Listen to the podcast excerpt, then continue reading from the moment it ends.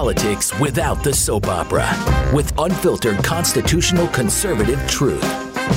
The Conservative Review with Daniel Horowitz. And welcome back, fellow American patriots and Minutemen standing at the ready to fight anew for our life, our liberty, and our property here at CR Podcast. This is your host, Daniel Horowitz, back here today for Thursday, the 29th of September. And as the weather gets cooler, got myself a little bit of a cold here, so my voice is a little strained. Um, and we do not have a guest today, so you're stuck with me the entire time. But as always, we will have content nobody else has because we are always forward looking, focusing on what we can do about the issues that matter and the way they matter at the time they matter. And I'll be honest with you, those of you who saw me yesterday on Steve's show, I was kind of up against a wall. He kept saying, Well, you know, you're basically saying that on every issue that matters, not only are Republicans not being helpful, but they're actually the source of the problem or they exacerbate the problem. They add on to it. We talked about the budget bill um, that they plan on giving final passage either tonight or tomorrow, Friday. He's like, well, what do we do about it? What do we do about it? And I'll be honest, you know, I have a couple of ideas, and we've talked about reforming uh, primaries to conventions, obviously, what to do at a local level, um, issue based strike force teams. But I will tell you, there is nothing that we can do that will work alone without the help of God. At the end of the day, there is no earthly solution that could solve the morass that we're in. But that's also the good news. Because God doesn't expect us to save the world because we're outgunned, outmanned. He didn't give us the tools to do that. He expects us to do what we can, to put our hands on this wheel, guide it correctly, step on that gas pedal as much as we can, and He will do the rest, whatever that means, wherever He plans on taking us. When, when you have this hurricane in Florida, it's a good time to reflect on just how powerless we are. It was just awe striking to watch the entire Tampa Bay cleared out from a hurricane, just emptied out, like like it describes uh, the splitting of the Red Sea in the Bible, just dried up. I mean, we saw it right there. The notion that somehow we could affect uh, natural disasters is absurd, and you see the tragedy that even with the very you know strong preparation in Florida, warning people to evacuate, it kept moving up and down and up and down, and you know right before it looked like it would go a little bit more north to Tampa, so the people at the southern end of it, let's say more Naples, Fort Myers. You know, Sarasota, I think they were kind of always in the middle, so they evacuated. But Naples, Fort Myers, there were some people that just didn't have enough time. They didn't think it was going to come there. It jogged south. We couldn't even predict within a few hours. And it just demonstrates that God controls the world, we do not. But as I noted last week from Hosea 14, lip service matters, even though the term has gotten a bad rap. But it matters to serve God with our lips, to utter the truth. It is that important that we literally serve God with our words because our actions are very limited, even if they're righteous. What distinguishes us from animals is speech. When I was a kid, I used to think, when I just became fascinated with politics and like a crazy kid, I was fascinated with it from the time I was three years old. And I always thought, okay, well, you know, there's principles and ideals. Wow, you know, this is how it should be, but, you know, we're just a bunch of kooks obviously I grew up pretty religious and I still am. And, uh, you know, I figured very few people are like that. This is not the type of world that you could successfully project the glory of God in its fullness. And therefore, there's Republican politics. So there's the ideals for your, you know, private life. And then there's, you know, what you think you can accomplish, which is the Republican Party.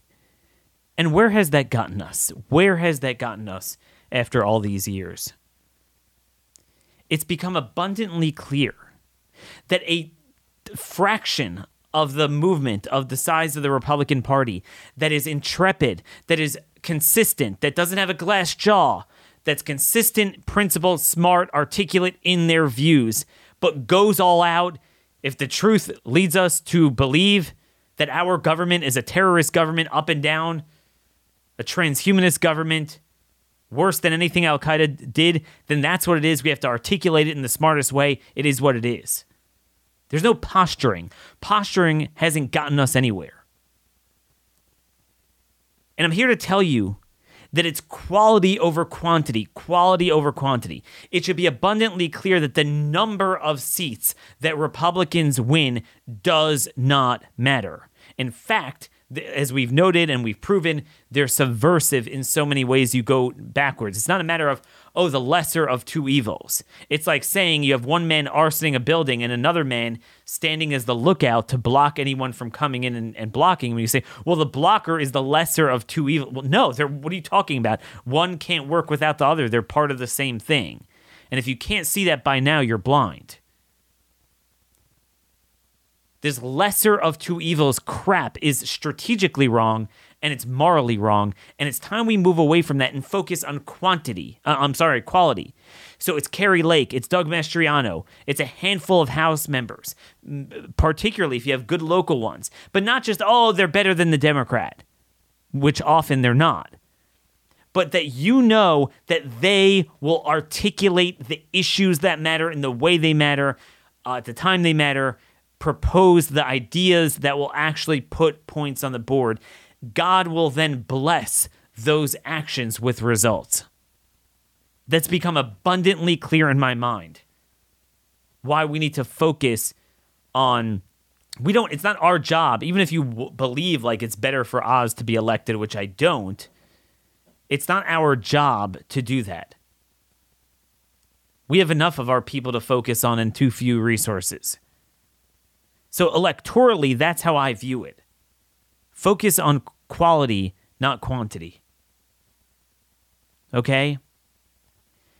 Now, I, I just also wanted to say, in, in terms of, and I'm doing this to empower you, not to depress you. I want to play about a two minute quote here from Jacinda, the maniacal psychopath uh, Prime Minister of New Zealand talking about misinformation. It's it's extremely creepy, extremely scary, demonstrates the time we're living in. But at the same time, it is very empowering. Take a listen to Jacinda right here.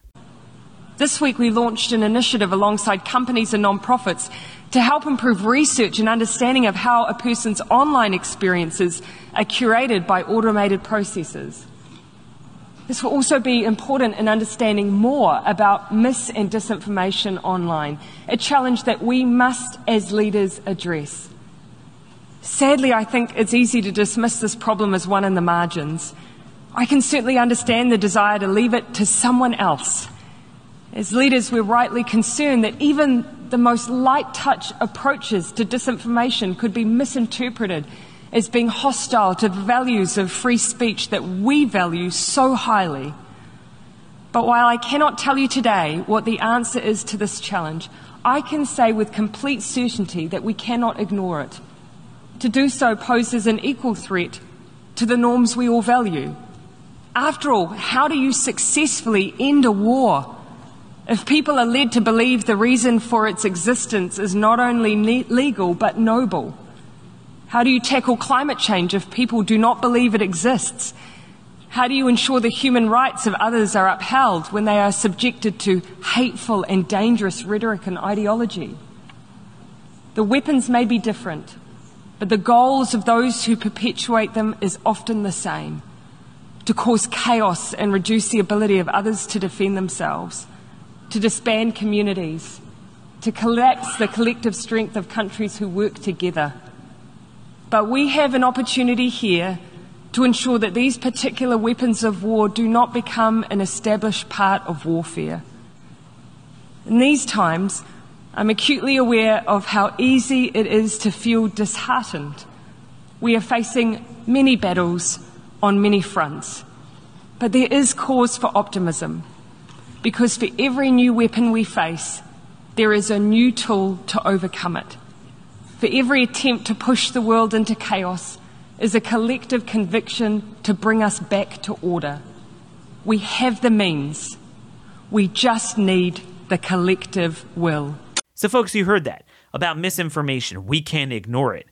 She she talked about treating it like marketing, just like you have to study how to convince people to buy a product. You have to study how to properly convince people to go along with transhumanism and you know their whole agenda from COVID to global warming. You see how important global warming is to her. And she called it she called speech a weapon of war and she said we have new tools to overcome it and we have the means. Do we have the will?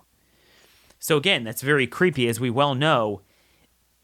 While in general, we haven't yet in the United States had people that, you know, would go on social media and say, you know, the vaccines are horrible, and immediately the FBI kicks in their door and throws them in the gulag but we are one step away from it because we do have everyone that they're censored. They immediately lose their accounts.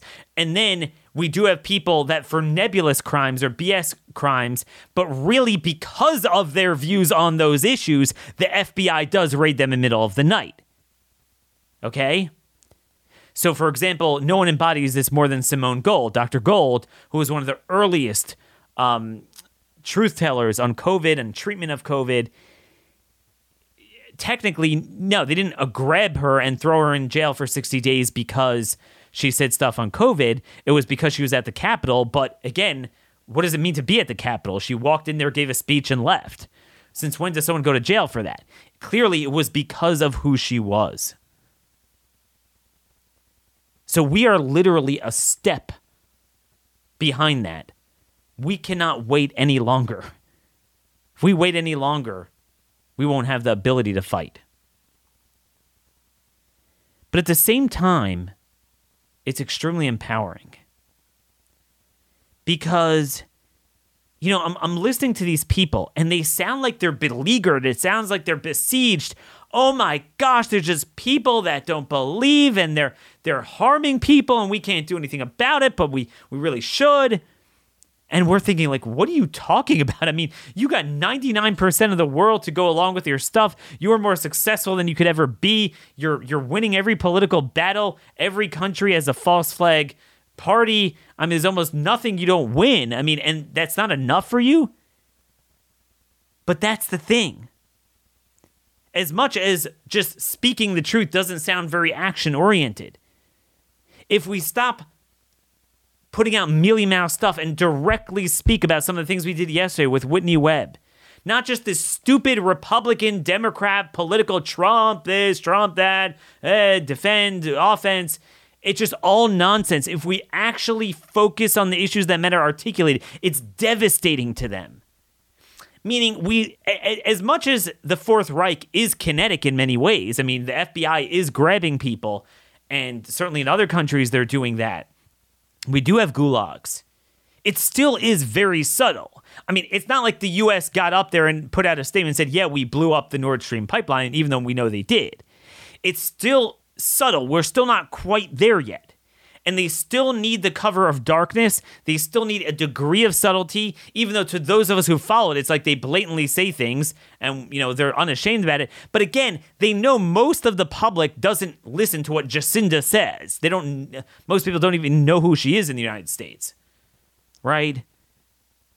So they do need people fooled, and that's why they are so frantic about information control, even though they control 95% of it but that little crack of light in the door illuminating the darkness of communism, the darkness of transhumanism, despotism, the pagan rituals is devastating because they are built on such absurd falsehoods that require complete mass psychosis for people to go along with it. So once you gum up the works, everyone's like, yeah, that's stupid. Air Canada put out a statement saying that Trudeau is stupid with the mask mandates on the planes. It, the statement sounded like me. Now, it sounded like me, let's see, two years and three months later, okay? But that just tells me imagine if a greater group of us would have been saying what I was saying on masks early enough. Maybe we could have gotten to that point six months later. So I'm here to tell you words do matter, advocacy does matter. Talk is not just cheap, it's cheap talk is cheap. What you hear on cable news, what you hear from the top most of the top 10 to 20 conservative talkers, what you hear from Fox News is cheap. But it doesn't have to be that way. And they're they're scared they're deathly afraid of us. You see that. If I were them, I would laugh all the way to the bank. They control everything. Why are they so scared? So that's something we can do. But then there are things we shouldn't do. I don't know what the solution is.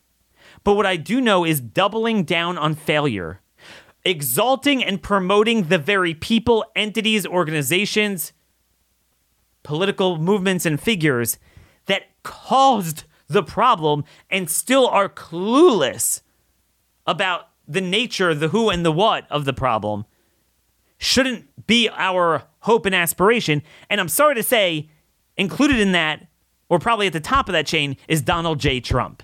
He is an utter distraction. Everywhere you turn, he is the problem. Okay, I'm sick of it. I'm sick of it. And this is not to say, oh, I think Ron DeSantis is the solution. You know my opinion on that. I, I would rather, you know, change the laws in Florida and have him run for three terms as governor or something, and then use that as a platform to create a national divorce and be the head of the new red states. But you know, because to me, the entire notion that you're going to fix the federal government, there's nothing to fix. It's like saying I'm going to fix the mullahs. I'm going to fix China. You you can't. I'm going to fix the CCP. You're not going to fix it. You have to break away from it, neutralize it, confine it, not run it. You're never going to run it. But anyway, the Federalist has an article out today on GOP senators baffled by Mitt Romney's ploy to oust Mike Lee. Now, personally, I don't think Mike Lee is that much of a threat to the system, but for a guy like Mitt Romney, he thinks he is. And I was thinking, this one way reciprocity, this one way street, how we're always like, no matter what, Daniel, you have to support Mitt Romney types in the general election. And then Mike Lee did support him. By the way, there was a challenger and who won the convention there, except they gutted the power, the finality of the convention. So Romney was able to run in a primary. And Trump and Mike Lee supported him. And now the guy, you know, you play with snakes, you get bitten by them. By the way, this also explains how how eh, no one can understand negative efficacy. Well, Daniel, it's always better to vote for a Republican in the general. No, Mitt Romney is showing you the negative energy, and I'm, I, am telling you, a guy like Oz is going to be that way. But back to Trump. Trump endorsed him. He endorsed Greg Abbott. Do you understand that was the most important election of our lifetime? Was the Texas primary. What is the most important state to get a DeSantis in? Texas. Okay, hands down. No no close second. And at a time he could have endorsed either Allen West or Don Huffines, or just said either one and don't vote for Greg Abbott. He endorsed Greg Abbott, undercut us. We never had a chance. I bring that up because Dr. Henson called me last night. Hundreds of you were treated by him. He should win a Congressional Medal of Honor. Instead, he's about to lose his medical license in Texas at the hands of the Texas Medical Board under the auspices of Greg, something that rhymes with Abbott, for not having worn a mask. That mask regime in 2020 by Greg Abbott, why was it adopted as viscerally by Republican governors as Democrats? because the Trump administration, I'm sick of, oh, CDC Fauci. Who ran it? It was Trump, Kushner, all those people, Pence. I'm sick of it.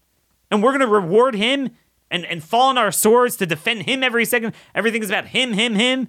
He needs to go away. In that vein, I meant to get to this last week. Maggie Haberman, one of these snake former New York Times and Politico writer. She writes for the Atlantic now. she posted a long article, three conversations with Donald Trump. It was post presidency. And right away, I'm thinking, why the heck is this guy sitting down with Maggie Haberman three times. I mean, if you're going to do something like that, sit down with uh, Dan Bongino three times or whatever. I mean, what are you doing? So when I'm about to read to you, some of my people, well, Daniel, that's her perception. That's the media. She's lying. No, because Trump obviously trusted her three times to invite her to Mar-a-Lago. So Trump trusted her. I'm going to tr- trust what she's saying about him. I'm going to read to you a couple of quotes and then comment on them. Okay? Trump also complained to me about senators successfully practicing this type of power politics against him, as Lindsey Graham and Ted Cruz had when they persuaded Trump not to back a challenge to colleague Nebraska's Ben Sasse.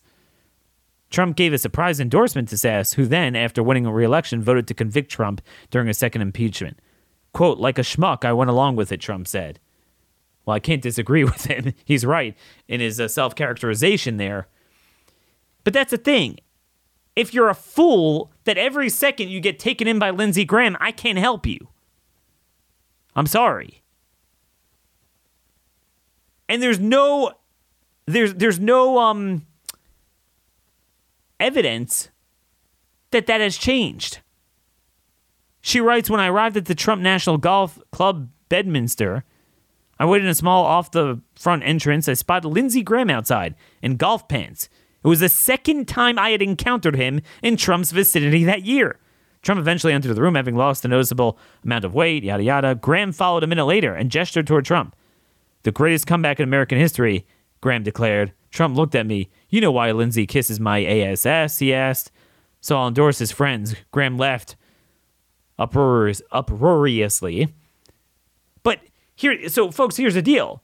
So Trump says, yeah, he likes gay, but he, it's true. He he continues doing it. I'm saying he he could kick him out. He could say you're worthless. I don't know what Lindsey has over him, but the point is, it's not like there's any evidence Trump has changed. I wish there were. Let me go on. she says at one point, Trump made a candid admission that was as jarring as it was ultimately, ultimately unsurprising. The question I get asked more than any other question if you had to do it again, would you have done it? Trump said of running for president. So Trump asked his own question. So you see, Trump Trump badly wanted to get this point out. Would you have run again? So he says the answer is yeah, I think so. Because here's the way I look at it. I have so many rich friends and nobody knows who they are. Now, again, you might say, well, that's Maggie Haberman trying to make a fool out of him. Well, then that's Trump's fault for sitting down with her. But at the end of the day, I think you all know this is how the man thinks. Everything is a game. He's like a little puppy that you play fetch with. Everything is a game. Like he learns how to play it. So rather than than than kicking the table over and throwing over the game, he plays the game. He wants to be loved by his enemies. He loves talking about the media, but at the end of the day, he loves it. I remember when Kushner got him to support Jailbreak, he loved the fawning media over it, over being a pro criminal idiot. He loved it. I'm telling you. It's disgusting.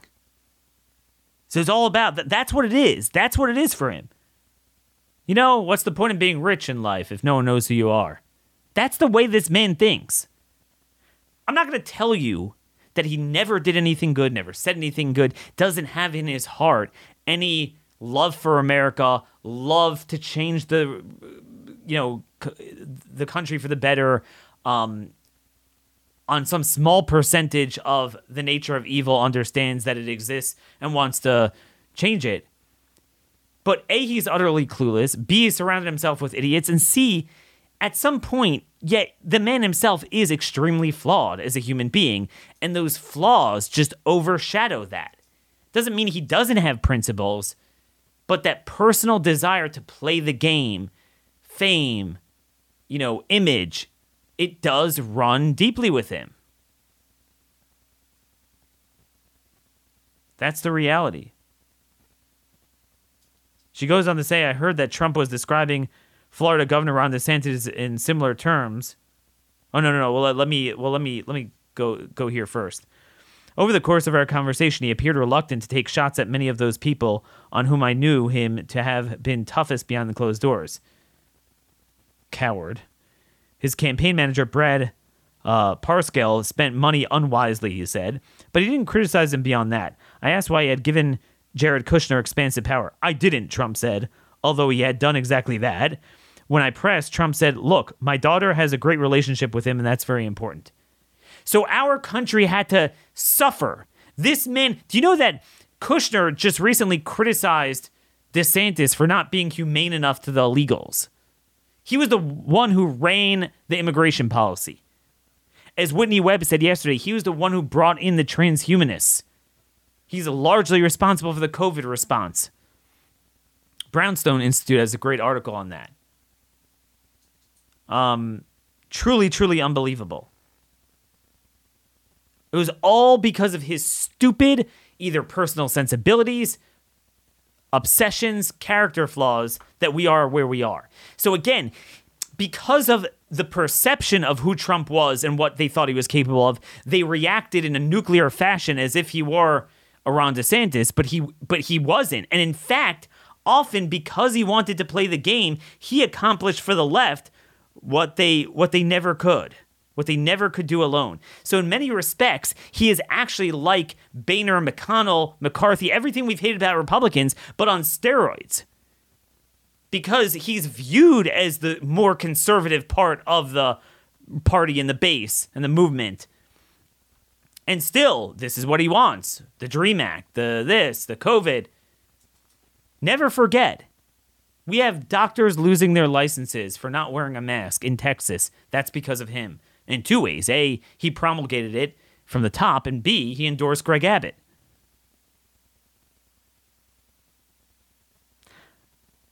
And then she says, I heard that Trump was describing Florida Governor Ron DeSantis in similar terms, calling him fat, phony, and whiny while claiming credit for making his candidacy in 2018.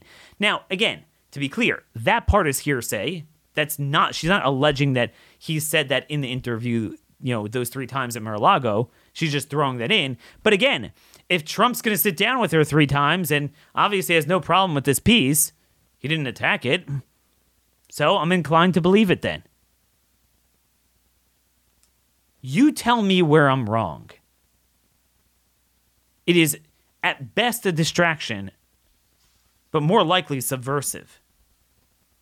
He has a desire to be liked by his em- enemies, which is why he could never crush them. I hear from people who are involved with the whole America First Policy Institute that he never learned the ne- the, the the lesson. the snakes are still in his orbit. And again, remember, Kushner brought in the transhumanists. There's this clip of him out there saying that his will be the first generation that will live forever. So, folks, this is all to say, at a minimum, we need to slay the idols. Stop wasting your energy, your morality, your rhetoric, your political capital on things that usually harm us. Let's die on our own hills. Let's fall on our own swords, not on other people's swords. I'm sorry, but I don't consider that man in the trenches with us. I never did. But I wasn't going to be bitter for four years. So I was like, look, I'll try to guide, offer advice, help. This is what needs to be done. This is what needs to be done. Praise him when he did good things. Pushed him to get better. When he was subversive on things like crime, I crushed him. And that's what it is. It's not about a person. It's not like, oh, I have a better candidate. I mean, yeah, I mean, it's no secret DeSantis does a hundred times better on every single measure, but I, I, I don't think that that would help anyway at a federal level. So I want to move on, but not so much move on to the FBI because it's a good transition. The FBI is literally grabbing Americans for nothing, and no one cared for a year and a half. Julie Kelly and a few others warned about this. It wasn't until Trump, when they raided him, then everyone cared. But even then, it's only talking point deep. Where is the impetus to do anything about it? Do you know that they're going to fund the FBI fully at record levels? Like, it was up to like 12 billion annual budget. And there's so many other budgets they have control over. Because they basically control DEA, they control the marshals, they control even the CIA often, or they use the CIA domestically. They commandeer a lot of local and state resources that and that needs to change. And they're they're well on their way, to passing a CR within 24 hours that will basically take the entire fiscal year out of our hands. Technically, we could fight December 16th and say don't pass an omnibus and and we will fight it at the time, but you know, this really harms our leverage in, in doing that. That'll be our last opportunity. So Republicans will be like, oh, you know, like yesterday they, they made a big deal that they have this bill to redirect funding for 87,000 IRS agents to the you know border security. But again, that's a standalone piece of legislation, and you're going to see a lot of that. The Republicans they'll pass it out of the House. It won't get go beyond there. Can't go beyond there. It's all about the budget bills. Notice they're never promising to fight then. They're frauds. But they're going to have all these standalone bills. Oh, look, if we only had 60 seats in the Senate and the presidency, you see, we'd be able to pass it. so the FBI, the FBI, there's a very important article out today in the New York Post. Kudos to Miranda Devine, has been re- doing great reporting on this um, at the Washington Post. And, and again, you know, good news, good news. I mean, I, I lost faith in humanity when we didn't see any law enforcement coming out. So now 30, 30 former FBI agents, including a retired deputy assistant director, head of counterterrorism, and five SWAT team members have spoken out publicly in support of suspended FBI whistleblower Stephen Friend. Um, and a- as you would expect, I mean, FBI SWAT, these are serious guys. You're, again, you're typically not going to have your, you know, hippie lefty in that. So where are these guys? So some of them are starting to come, and I think this is a very, very promising, auspicious, very um, important revelation, important trend that needs to be harnessed, but no one's harnessing it. It's time to stop the FBI from being the enforcer of a political party's ideology, said Ernie Tibaldi, a retired agent from San Francisco. we need to reestablish the FBI as the apolitical and independent law enforcement entity that it always was. He expressed gratitude to Friend for having the courage to stand up to the corruption that has taken over the leadership of the FBI. Many former agents hailed Friend, a SWAT team member in Florida, as a hero after he was punished for refusing to participate in what he regarded as unnecessarily heavy handed SWAT raids over January 6 misdemeanors. And he basically says that they were manipul- manipulating case file management in order to falsely inflate the threat of domestic terrorism. Another guy, Terry Turchi, a former deputy assistant director of the FBI's counterterrorism division, describes Friends as a model example of what FBI agents should be. Um, said he's proud of him. Listen to this. Turchi, who led the Unabomber task force, if you remember that in the 90s, says he didn't even use a SWAT team in 1996 to arrest Theodore Kaczynski, who um, they think killed three pe- people, injured 23 others. No real FBI agent would defend the position of using SWAT teams to arrest nonviolent senior citizens and others with political opinions not currently tolerated by this administration, compounded by the idea that many of these cases involve misdemeanor criminal charges. This activity actually generates tension in communities and increases the potential for tragic results. Another SWAT guy says, um, Special Agent David Baldovin I was involved in numerous arrests where we never used any SWAT teams. The current use, or I should say abuse, has been outrageous. Um, another guy, Bob Frickel, he served from 1987 to 2008. When I see the FBI using extreme SWAT tactics on elderly and other citizens who pose no physical threat, makes me sick. I participated in many searches authorized by legally obtained search warrants. All included serious felonies. The only time I recall participating in a pre dawn raid in which we all wore body armor involved an extremely violent motorcycle gang. and uh, they all attest to the brave stand of uh, Agent Friend, Terry Turchi, the FBI's first head of counterterrorism, and a retired frontline agent of almost 30 years, felt it was his moral duty to support Friend. And that's the thing. I mean, the retired guys have no excuse for not coming out. Um, and he said after 9/11, FBI employees, including the management of the New York field office, sounded the alarm over the abuse of national uh, security surveillance powers. They ga- they voiced these concerns concerns to Mueller. Of course, Mueller rejected that. Um, the FBI has been collapsed into nothing more than a policy agency for the Democrat Party. This is the first head.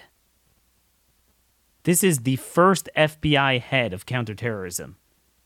Has now come out and said that the FBI is basically the enforcement arm, the muscle of the Democrat Party. And yet, to this day, there is no platform of the GOP to dismantle it. Again, two part plan. Governors say they're disinvited from the state and do many things to gum up the works. We talked about that two weeks ago. And at a federal level, they have a funding fight. And structurally, they need to say that we need to, if you don't want to fully abolish it, you need to narrow its purview.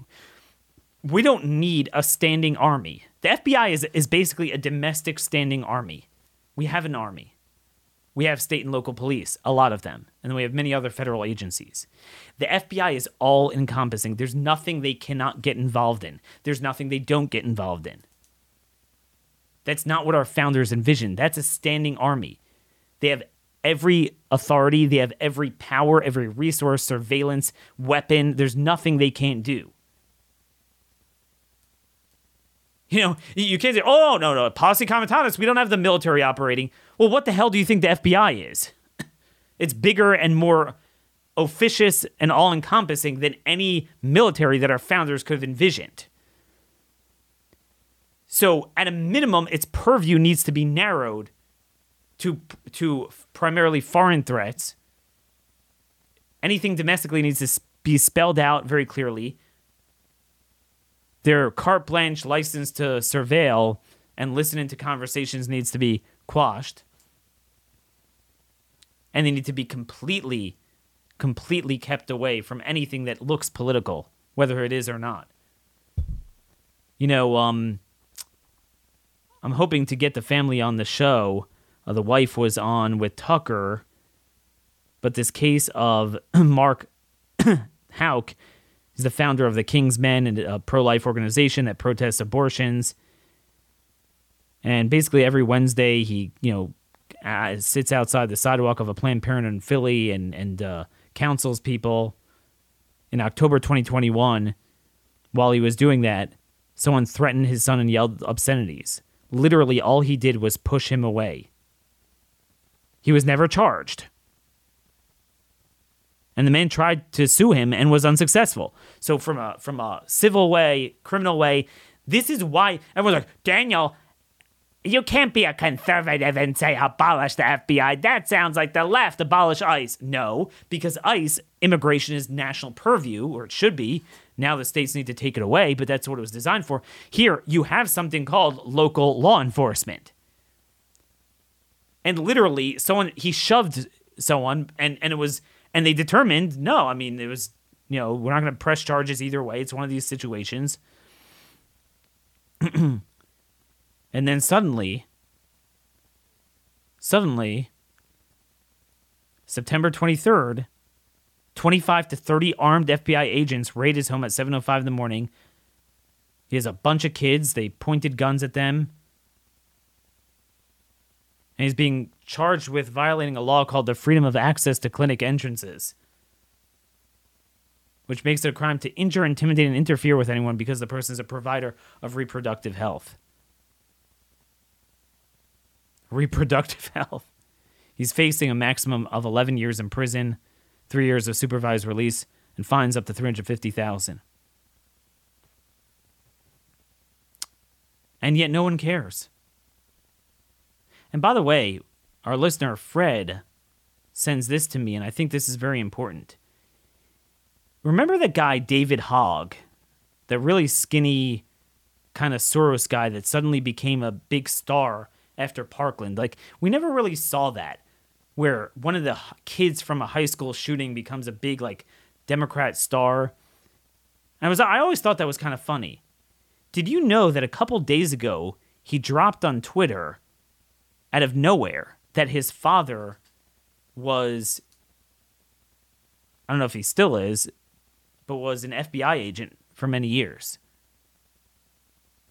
And he was trying to respond to the fact that people are making fun of him that, like, you know, he doesn't look like the type that could even pick up a gun. And he always talks about gun control. It's like, I, I, I was always around guns. My father was the FBI. I thought that was really fascinating.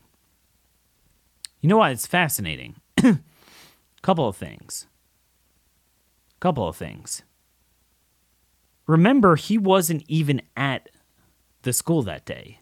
We never knew why. Now, it wasn't a big deal, you know, you missed days. But you put it all together, I'm just telling you, it, it really makes you wonder. If I didn't have Las Vegas, I wouldn't have thought anything of it. But it used to be that I thought, oh, the government doesn't want us to know who really did it. They're covering for like Antifa, they're covering for Islamic terrorists that they like. Like it's kind of like PC. No. Now I suspect the FBI is behind some of this stuff and has been for longer than we could appreciate. That's really what I wonder about Vegas. That the FBI was behind it. Think about it. We have testimony from so many agents now, top agents, that like no this is not like figuratively speaking they are literally the de- it's not like okay they enforce the laws but then they also dabble in going after conservatives. That is their main thing. So if that's your main thing and their main modus operandi is false flag operations informants um, entrapment well no one has the authority and resources like the FBI to induce catalyzing events that could then help the Democrats build off politically and build a gun control agenda or something like that. That's what I believe. I'm sorry. Based on their behavior. Thomas Massey could testify that after every single big shooting, there was a briefing to congressmen, except for the biggest of all in Vegas. So then I see with Hogg, suddenly becomes a big star. Now we know his father's an FBI agent, wasn't there that day, makes you wonder. And Uvalde still is just weird. How did he have a $2,000 Daniel defense? Where did this guy come from? You had 50 trillion federal agents of like all different branches on site in three seconds. But then it was the longest standoff forever where they didn't do anything. Makes you wonder. Makes you wonder. Sorry, I've no I've no choice but to go down that um that avenue. So just keep that in mind. Republicans to this day have not even articulated a vision that would help. All right, we're going to move on to a couple other issues. Energy, we talked a lot about blowing up the pipeline yesterday. Um, the German government is now announcing price cap for household and business natural gas prices. Um, total cost of up to 200 billion. The German finance minister said we're in an energy war with Russia. I'm just going to tell you the Germans don't seem that unhappy about the pipeline blowing, blowing up. And again, because this is what they want. They want to be able to tell the people, look, you have no choice but to live like this. We don't have the gas, we don't have the oil. Same thing with COVID. Look, you're going to die. I mean, we wish it weren't like this, but there's COVID. We can even go further. One of the newest developments is that nanoparticulate matter can be stabilized for distribution. If you're not aware of what nanoparticulate matter is, it's that matter which exists on a scale of 1 times 10 to the minus ninth. Very, very small. Smaller than a cell. And we can manufacture materials that have discrete properties that can be controlled by virtue of bioengineering and their physical chemistry. To auto aggregate, to be able to aggregate in particular areas based upon their biological and chemical sensitivity. But now we go one step further. Most recently, just a few weeks ago, it was announced that you could then aerosolize nanomaterials. And go one step further, I can create small robotic units, controllable robotic units at the nanoscale, and that these too can be aerosolized to create a nanoswarm of biopenetrable materials that you cannot see, that can penetrate all but the most robust biochemical filters that are able to integrate themselves through a variety of membranes, mucous membranes, and wherever, mouth, nose, ears, eyes, can be then uptaken into the vascular system to create clumping, can affect the vascular system of the brain, or can directly diffuse into the brain space, and these can be weaponized. And they can be done in such a level that their presence is almost impossible to detect, and as such, the attribution becomes exceedingly difficult to demonstrate. How much of this material would I need? Take a look. This is the front of my pen. This amount of nanomaterial, if be able to maintain and sustain with regard to its deliverability and aerosolization, could in fact affect all of you, or based upon where I come from, New York City, all yous. Look at this. Look at this. I'm carrying that material. Would you see it? Would I have to lug a giant weapon into the room? No, I wouldn't.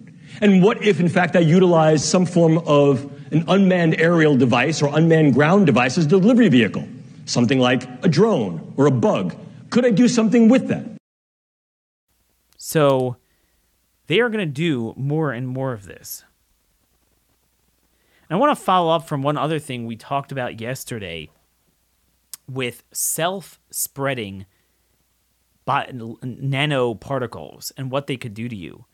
Someone sent me this two minute clip here from James Giordano.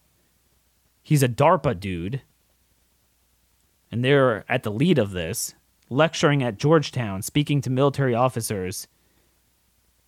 Take a listen to what he what what he talked about, and you're you're to see that my suspicion is correct. Okay, guys. So you heard that. Aerosolized nanoparticles and have small robots embedded in, in those nanoparticles that can penetrate your body. You don't even know.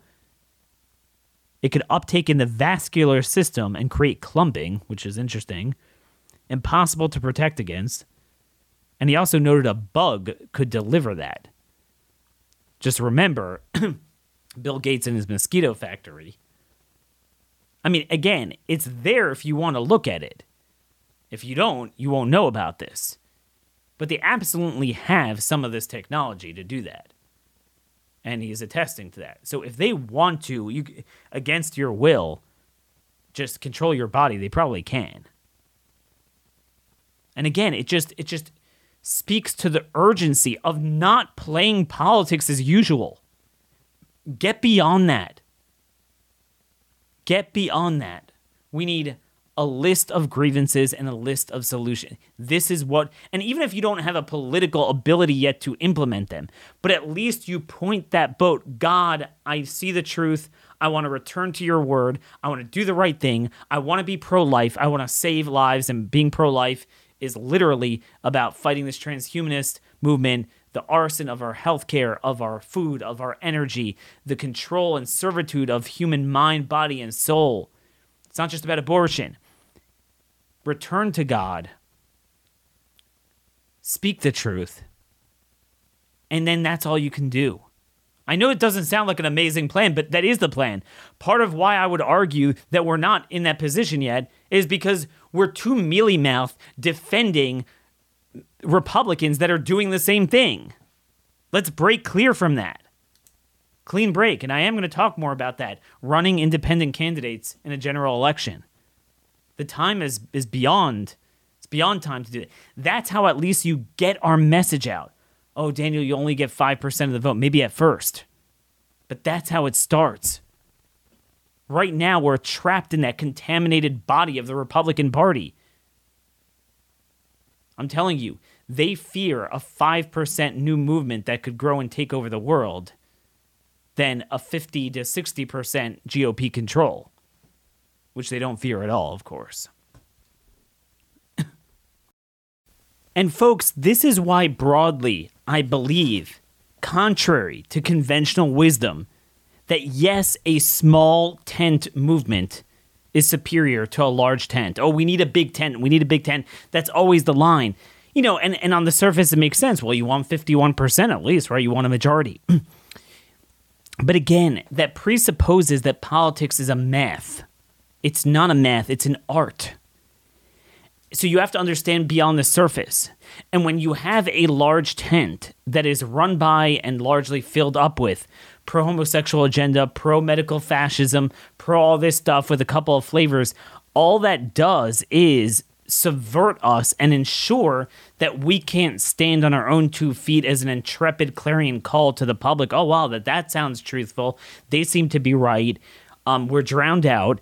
And it also ensures that a legitimate opposition never arises. Whereas if you have a small, pure movement, it might, at, at its beginning stage, be too small to make a difference. Although nowadays, I would argue in the, with the news cycle, and this is what the left is so scared of, it doesn't take much to go viral and for the truth to get get out. That's the good news.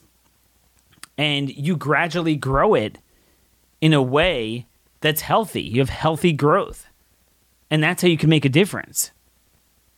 So again, this is why it's like, well, Daniel, you know, it's like all or nothing. I need a new party instantaneously. Well, we definitely need a new party, but even without that, you could focus on a couple of candidates that you think could have a big impact. And you could try to go go in as an independent in general elections where it makes sense to do that.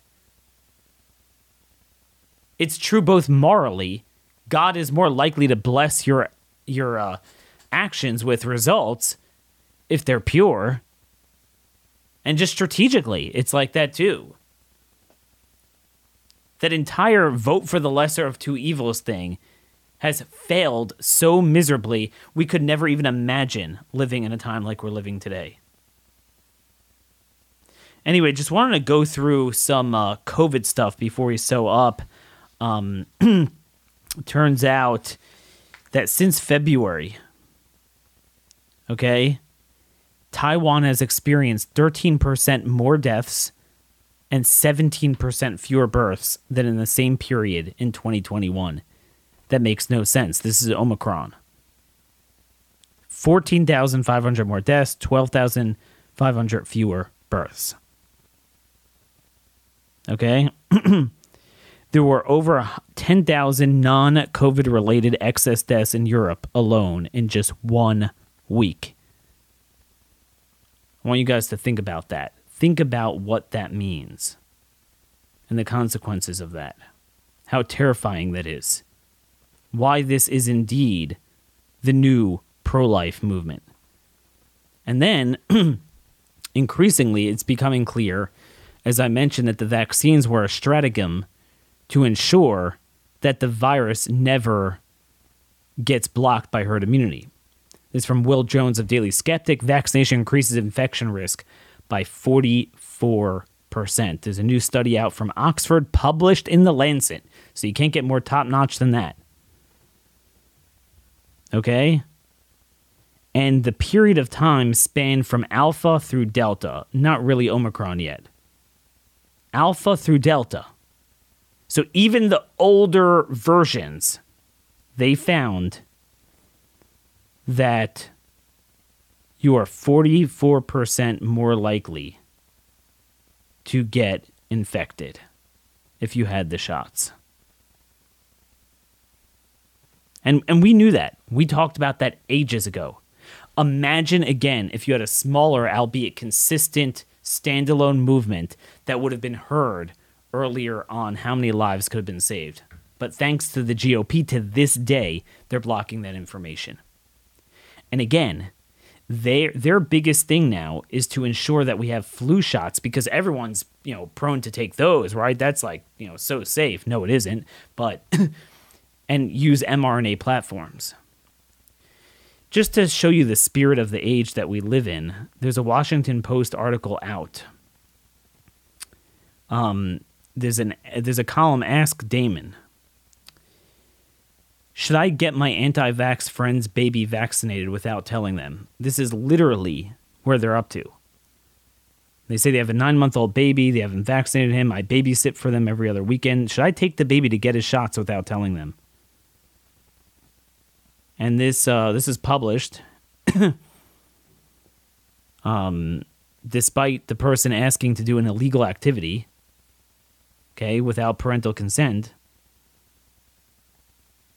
Um, so the guy was like, "Well, I favor vaccination. Your friend, obviously, they're acting dangerously. I trust that the PhDs and MDs who spent thousands of hours and yada yada, that they're right." But then he says. what you're suggesting is reckless and criminal. But again, this is how you because public is not ready for that yet, so they have to tamp it down. But gradually, that's how they're going to move the Overton window over. And again, I don't think they're going to have to grab your kids. I think they're going to come up with technology that they really already have to do it. So, this is all to say that we are facing threats that we could have never faced. we are living not in the 1980s era of Reagan patriotism. We are living in an era where we now know our government is run by a bunch of thugs and terrorists. Now, I'm not going to say this is 100% new, that the FBI and similar agencies didn't do bad things and use their power badly in the past, but it was more of a mixed bag at least. Now it's exclusively going to be used against us because you you find their sudden impotent impotence. Oh, they can't find the terrorists. They don't know. But when it comes to our people, boy, do they find their moxie. The FBI needs to be dismantled, but we need a party that's willing to run on that. The Republican Party never will. They never will. Yes, you need to slay that idol of the GOP. And unfortunately, that includes Mr. Trump Tell me if you disagree. I'd love to hear from you again. Daniel Horowitz at startmail.com. Also, just want to end off on a on a bright note. Uh, so many of you have enjoyed these Patriot Academy trips, um, handgun defense training we've done in New Mexico, and here's the thing. And some of you out in Front Sight, Nevada, I want to know how many of you are interested, especially those of you who have already gone out, to have another trip right? Today they're finishing up the first one. There's another one next week. Those of you who are either out this week, unfortunately I'm not there, but I'll be at the next one for a skill builders update. You know, so if you went through it before or to do what we do with handgun, do a shotgun and rifle. Kind of interesting. I want to know what you guys think. It would be either in New Mexico or maybe at a new facility in Central Texas, one of the two. So let me know. Daniel Horowitz at startmail.com. Of course, you can follow me on Telegram at C19 Truth Bombs, at C19 Truth Bombs, and please give us a five star rating on iTunes. Sh- send this show to every one of your friends and relatives. I'm about out of voice and out of time. Till tomorrow, God bless y'all, and thank you for listening.